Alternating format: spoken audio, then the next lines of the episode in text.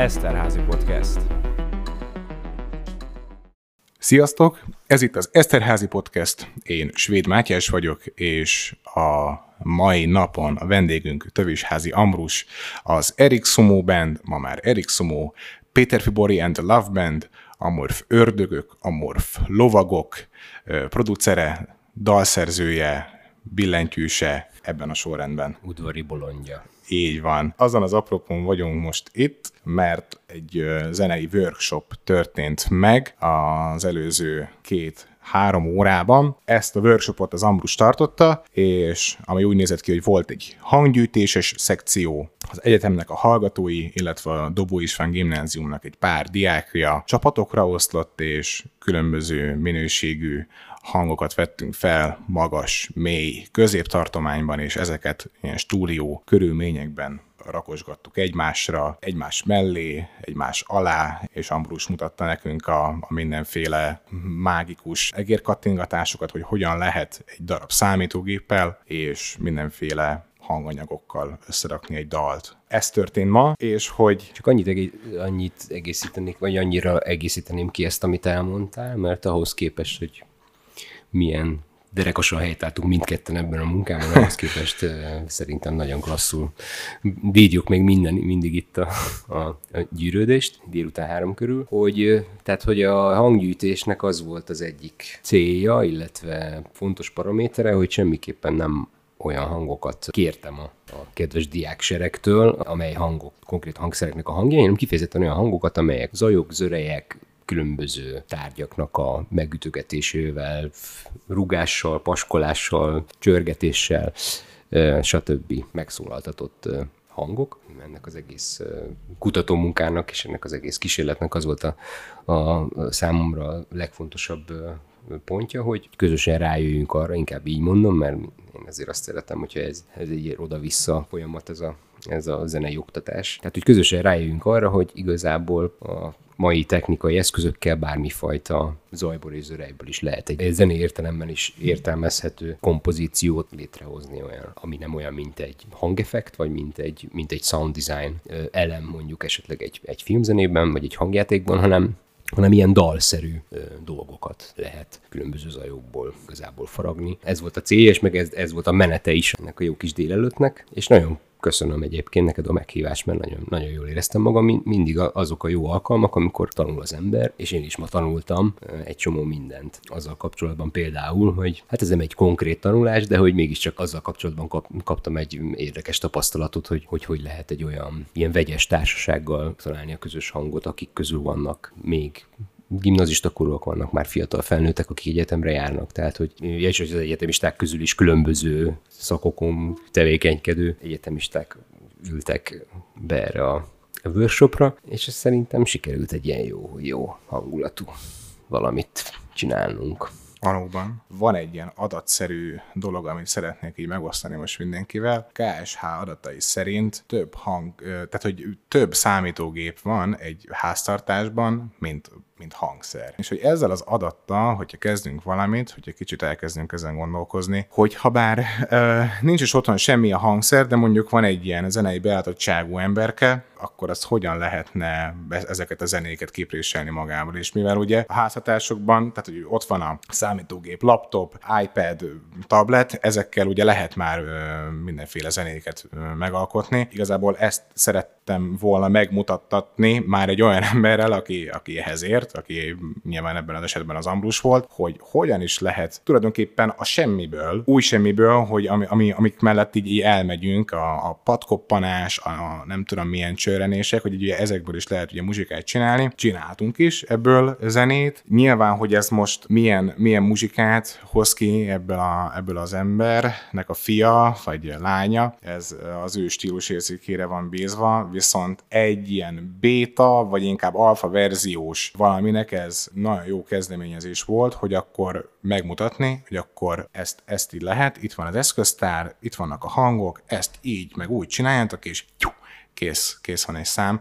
Nem tudom. Hát azért nem lett teljesen kész, de, de egy jó kis, hát én azt mondtam a végén, hogy egy ilyen jófajta horror sorozatnak a főcímzenének az első verzióját sikerült megalkotni. Nem ez volt a terv egyébként, de a hangminták valahogy ebbe az irányba vitték a zenét. Ez azt szerintem jó dolog, hogyha az ember úgy általában az alkotással kapcsolatban csak arra jutott eszembe, amit mondtál, hogy ez milyen jó dolog, hogyha, hogyha otthon van, van valakiben, van valakiben vágy arra, hogy alkosson valamit, valami zenével kapcsolatos dolgot, és hogyha éppen talál egy használaton kívüli számítógépet, vagy, arra, vagy akár egy másra használt számítógépet, akkor, akkor bizony van egy csomó, csomó olyan zeneszerkesztő program, amelyek, amelyek akár ingyen rendelkezésre állnak, akár nagyon, nagyon-nagyon olcsón beszerezhetők. És hogy csak az jutott erről eszembe, hogy igen, és a, az, ahogy én csinálom a zenét, vagy ahogy én szoktam úgy általában nekiállni egy-egy dal szerzési folyamatnak. Alapvetően ugye alkalmazott zene, zenéknek az írásából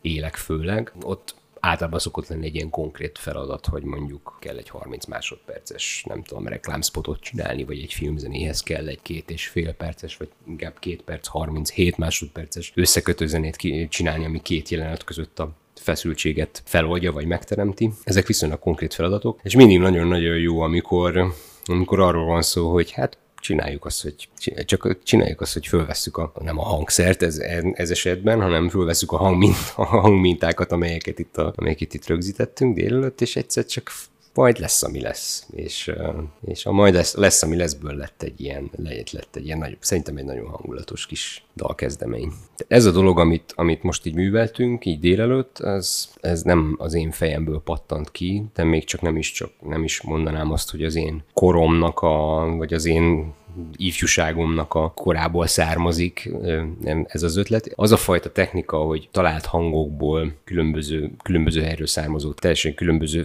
helyről származó hangforrásokból készíteni zenét, az igazából a 40-es, 50-es évekig nyúlik vissza. Volt egy Muzik Konkrét nevű mozgalom, jól tudom, elsősorban az 50-es években volt a, a, a fény, fénykora ennek a mozgalomnak, vagy a kicsúcsosodása, ahol ilyen korai, egyrészt ilyen lemezjátszó manipulálással, tehát lemezjátszók, különböző sebességű lemezjátszóknak a, az összemixelésével. Aztán picit később, amikor a, amikor a mágnes szalagos korai, korai magnó kísérletek már lehetővé tették, akkor a, a magnószalagoknak a manipulálásával, tehát konkrétan a, a magnószalagokra felvett anyagok a kézzel való szétvágásával és összeragazgatásával értek el egy, egyfajta különleges hatást, és ugye ennek az egész muzik konkrétnek az a lényege, hogy, hogy a hangforrás maga az, ami, ami a, a zenének az, az elemi egysége, tehát az a, az a négyes Lego kocka, amiből a,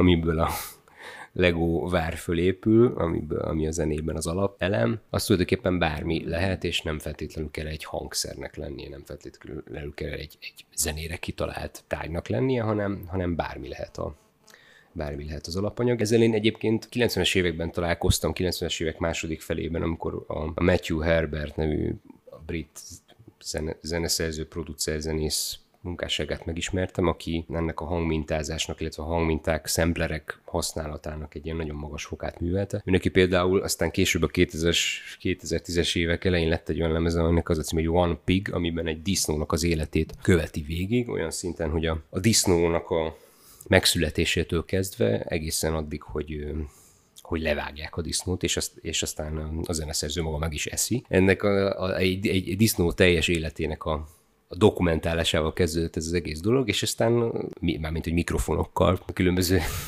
különböző történéseket, amik ezzel a disznóval történtek, ő fölvette, és, és ezekből csinált egy lemezt. De én már a, a, tehát még már a 90-es években voltak ilyen nagyon érdekes projektjei, például az egyik kedvenc dalom tőle, az a Battle című szám, ami a hangminták alapján, tehát ez a Wish Mountain nevű előadó néven jelent meg, de ez a, ez a Herbertnek az egyik egyik álneve, és a Witch mountain a Battle című számát azt szeretettel ajánlom mindenkinek. Ez egy, tulajdonképpen egy technószám, egy ilyen minimál technószám, ami én, szerint, én, én azt gondolom, hogy szerintem kizárólag egy hangmintából, vagy egy, vagy egy pár egymáshoz nagyon-nagyon hasonlító üveg leesik a földre hangmintából készült, és egy, ez egy nagyon-nagyon különleges valami, és nekem nagyon inspiráló volt, amikor azt meghallottam. Szerintem ez egy érdekes dolog a mai napig, amiért egyáltalán lehetőséget, lehetőségünk volt például a mai tegerben ezt, ezt az egész dolgot így végigjátszani, az egyszerűen az, hogy hogy már a hangmintázáshoz nem csak, hogy szalagos magnó nem kell, de már szemplerek se kellenek, azért a szemplerek se voltak olyan egyszerű, meg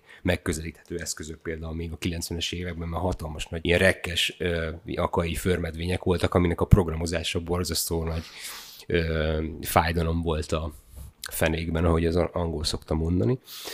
És, és manapság meg ezeket a dolgokat egy olcsó laptop segítségével és egy olcsó hangkártya segítségével simán bárki otthon kipróbálhatja. Hogy az ének zene oktatásban, általános iskolában, gimnáziumokban olyan dolgokról tanulunk, zenetörténelem, zeneirodalom, szolmizálás, egy kicsi szolfés, ezeket csináljuk úgy, úgy nagyjából ilyen énekórákon, meg zenehallgatás.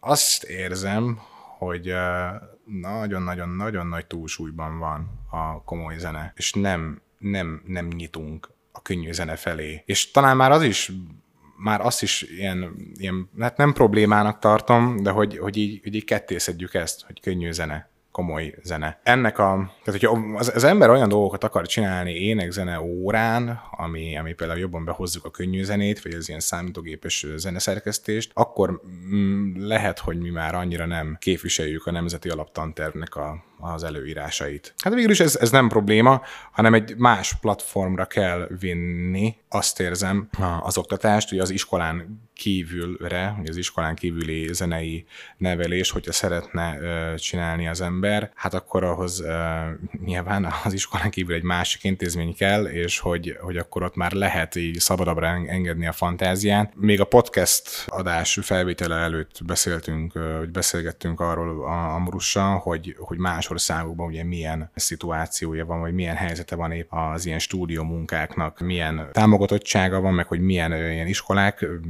vannak épülve. Ezt szerintem ideje lenne itthon is elkezdeni. Én nemrégiben hallgattam igen egy, egy, egy olyan ilyen szakmai podcastot, ilyen mixelés és mastereléssel kapcsolatos ilyen szakmai podcastot, egy amerikai ilyen podcastot, amelynek egy volt egy epizódja, ami azt taglalta, hogy, hogy az USA-ban milyen, milyen városokban milyen szintű zenei oktatáson is hány fajta iskola van, és azokban az iskolákban milyen fajta, elsősorban a gyakorlati lehetőségekre kihegyezve, vagy milyen stúdióidőt és milyen fajta körülmények között tudnak ö, okulni a, az ott tanuló diákok és hát a, a, a sárga irítség és az ámulatba esés között szédelektem valahogy, miközben hallgattam, vagy, a, vagy inkább mondjuk a podcastadásnak a végére ebbe az állapotba kerültem, mert valami elképesztő az, hogy hogy, hogy, hogy mennyire gazdag és mennyire az, az oktatásban is mennyire intenzíven jelenlevő az a, a, az a fajta, az a fajta gyakorlat, gyakorlati hozzáállás, ami, a, a, ami az amerikai zeneiparban, ami nyilván egy sokkal nagyobb pénzt megmozgató zeneipar, mint a, mint a miénk, ez nem is, nem is kérdés, vagy nem is lehet kérdés, hogy ennek alapvetően azért ez az oka. De mégiscsak az, ahogy hozzáállnak az oktatáshoz, és az, ahogy akár kisebb iskolák is az USA-ban mindenképpen lehetőséget adnak, sőt kötelezővé teszik azt, hogy a, az akár a hangszeres diákok, tehát azok a diákok, akik valamely hangszernek az elsajátítását tűzték ki célul, azoknak a diákoknak is vannak mindenképpen olyan óráik, amelyen stúdiógyakorlat, a stúdiózásnak az alapjai, a hangkeverésnek az alapjai, és ezek a dolgok vannak. Ez egyszerűen elkerülhetetlen, hogy ebbe az irányba is forduljon egy-egy zenész, én azt gondolom a mai világban, hiszen azok a, például azok a tartalomgyártó zenészek, akik mondjuk YouTube csatornát csinálnak, valamilyen zenei témájú YouTube, YouTube csatornát, például, hogy ezzel például a saját hitvallásukat, vagy, vagy valamilyen érdekes zenén belül témát feldolgozzanak, és hát azért jó sok ilyen YouTube csatorna van a világban, tehát ahhoz, hogy valaki egy ilyet például összerakjon, és hát ezek a csatornák azért azt is tudjuk, hogy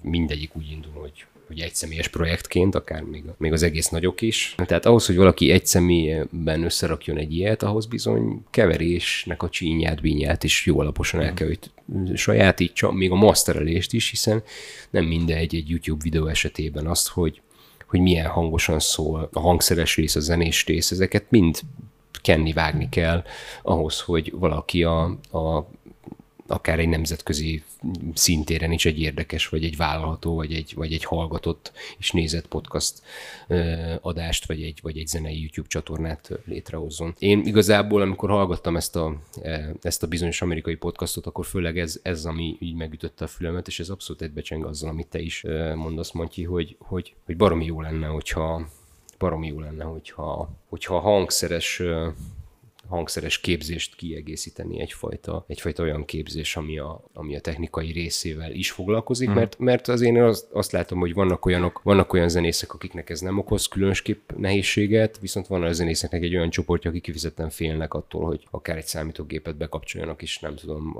megtanulják akár alapszinten a zenei programokat, ami önmagában nem tűnik egy nehéz dolognak, de hát mégiscsak azért melót kell belefektetni, és, és én azt abszolút megértem, hogy vannak olyanok, akik egy picit jobban óckodnak a, a, a digitális világtól, az szerintem teljesen érthető. Úgyhogy én százszerzékosan egyetértek ezzel, és szerintem ez baromi jó kezdeményezés, amit, amit, amit ti csináltok. Szerintem ez nagyon fontos lenne. Annyi még, hogy amit, amit, amit mondtál, a, a, még csak gyorsan reagálva arra, hogy a könnyű zene, meg a komoly zene, vagy ilyesmi, valóban nincs ebbe az formában értelme ezeknek a skatujáknak egyáltalán. Tehát, hogy nem gondolom azt, hogy teljesen átértékelődtek ezek a dolgok. Én azt gondolom. Tehát már ahhoz képest is mondjuk, amikor én gyerek voltam. Tehát ahogy, amikor én gyerek voltam, vagy amikor én, én, én ezekre a tagozatos iskolába jártam 80-as években, de hát mondjuk a 80-as években azt mondta volna valaki, hogy a Star Wars-nak a zenéje, amit mondjuk előtte két évvel láttam az apukámmal moziba, hogy a Star Wars-nak a zenéje az ilyen szinten az úgymond klasszikus zenei hogy is mondjam, hagyománynak a, a megkerülhetetlen része lesz mondjuk a, a, a birodalmi induló, mondjuk így a 2022-es évre, akkor kinevettem volna nyilván. Teljesen az, hogy, a, az, hogy a, a, az emberiségnek a tudatában mik azok a zenék, amik így megmaradnak, tehát nyilván van egy rengeteg olyan, rengeteg olyan popszám az elmúlt 60-70 évből, amelyek amelyek olyan szinten fenn fognak maradni, hogy, hogy még akár több száz éve. Hát, hogyha van több száz éve az emberiségnek, ezt ugye nem tudjuk, hogy pontosan mennyi, mennyi van. Az is lehet, hogy még csak két számjegyű a, a lejárati dátum. Nem, lennék, nem csodálkoznék rajta sajnos, de, de hogy ezt, ezeket nem, ezt nem gondoltuk volna. Ezt nem gondoltuk volna, hogy, hogy hogy mennyi, milyen szinten átalakul a populáris kultúra abba, abba az irányba, hogy ami, a, ami egy ilyen modern dolognak tűnt az, az időnek egy pontján, például a Star Wars, mint, mint olyan, az gyakorlatilag a, a hét, hétköznapi, a hétköznapi életünk része lesz, minden, mindenki gyakorlatilag a föld, tehát a, a, a 7 milliárd emberből 5 milliárd biztos, hogy tudja, hogy mi ez a ta ta ta ta ta ta ta ta ta És ez jó vagy nem, ez, ez ilyen. Ez ugyanolyan nagy kérdés, hogy például mi, hogy, hogy a Harry Potter, meg a, ez a Harry Potter kérdés, ez mindig, fölkerül, mindig szóba kerül ugye az irodalom oktatás, mert hogy miért nem olyan könyveket olvastatnak a gyerekekkel, ami például a Harry Potter, amit biztos, hogy elolvasnak. Nem tudom, én ebben nem tudok annyira nagyon állást foglalni, mert én a Harry Pottert számomra Harry Potter ez nem volt egy ilyen fontos, vagy nem tudom, nagy, nagy olvasmány. Nyilván a koromból kifolyólag is, hogy ez már akkor érkezett a Harry Potter, amikor én már készen voltam, mint ember, azt gondolom. az biztos, hogy az, az a kérdés, ami emögött van, hogy hogy, hogy, illetve hogy megfordítva a kérdés, hogy van-e értelme teljesen lejárt szovatosságút, sok száz, sok száz éves olvashatatlan olvasmányokkal tömni a gyerekeknek a fejét, amikor még olvasni se tudnak rendesen, azt százszerzalékosan egyetértek, hogy nem.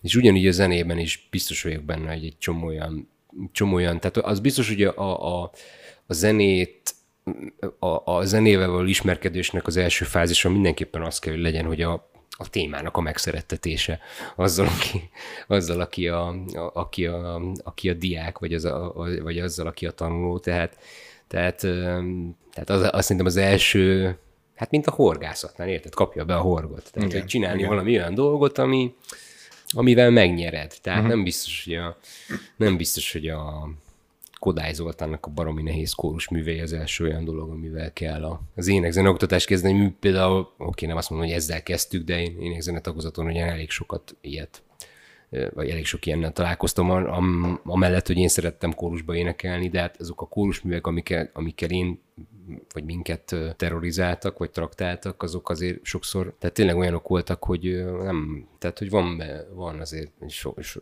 sokról ilyen kellemetlen élményem. Ugye, ugyanúgy sok zenéről is van kellemetlen élményem, és egyszerűen lehet, hogy csak a tálalás, lehet, hogy csak a, az interpretációnak a, a módja volt a rossz, mert, mert viszont gimnáziumból csak jó élményeim vannak, egy fantasztikus énektanárom volt gimnáziumban, aki borzasztó érdekes, borzasztó érdekes énekórákat tartott, ráadásul nem is kaptunk osztályzatot énekből, ami miatt ugye a legtöbb osztálytársamat egyáltalán nem érdekelt a dolog, engem viszont annál inkább érdekelt, és és tehát, hogyha egy nehéz témát is, tehát például a Baknak a zenéjét, ami nem, nem egy könnyű, nem egy könnyű falat, például én a gimnázium énektanárom Drucker Péter által ismertem meg, vagy tudtam befogadni hmm. olyan szinten, hogy, hogy, hogy annak tényleg így azt gondolom, hogy helyére került így a, a, a fejemben.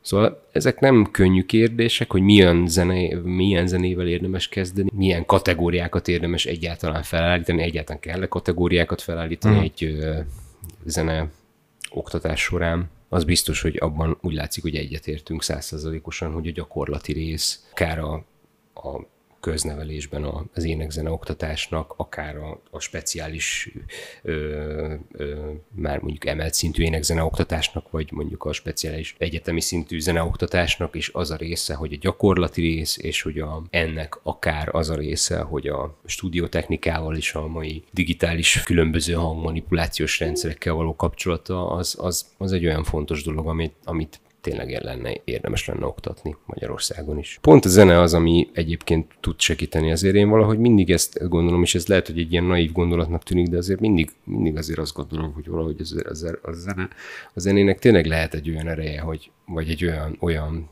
képviselet egy olyan, olyan, olyan dolgot, ami, ami összeköti a, társadalmat is azért. Egy, ha, ha csak egy-egy pillanatra, vagy ha csak egy-egy 5-10 perc erejéig, amíg szól, szól egy-egy szám. De viszont a zene, a zene maga, önmagában a zene az, az, azért azt gondolom, hogy képes lehet erre, hogy picit, picit visszaadja a hitet, meg nem csak az, hogy visszaadja a hitet, hanem hogy hitet, hitet csináljon az emberek között Igen. ténylegesen. És ez sok keserűség, ami felgyűl, a diákok, most hazamennek a diákok, akik részt vettek a workshopon, mol hangnemben, tehát ilyen, ilyen uh-huh. szomorkással hangzó hangnemben. Uh-huh mindenki nekiül, majd a kis számítógépes zeneszerkesztő szoftvernek is kiírják magukból a bánatot, remélem, hogy valami ilyesmi van megtörténni. Igen, és holnapra mindenkinek dur kedve lesz. Így van, ami, ami, ami vidám, így van. Hmm. Hát uh, én nagyon Ez szépen... jó végszó, nem egy dur akkord. Igen. Nagyon, nagyon hát, kár, hogy nem hárman vagyunk, mert akkor el tudnánk énekelni egy dur akkordot, így ketten, ketten nem tudunk elénekelni egy dur akkordot. Itt nagyon végén. nehéz. hát én megköszönöm a beszélgetést Tövés Házi Ambrusnak. Én is nagyon szépen köszönöm a meghívást, meg mindent és nem is tudom, hogy már kinek köszönjem meg, úgyhogy nem köszönök senkinek semmit, hanem elbúcsúzunk. További szép napot minden kedves hallgatóknak, sziasztok! Eszterházi Podcast.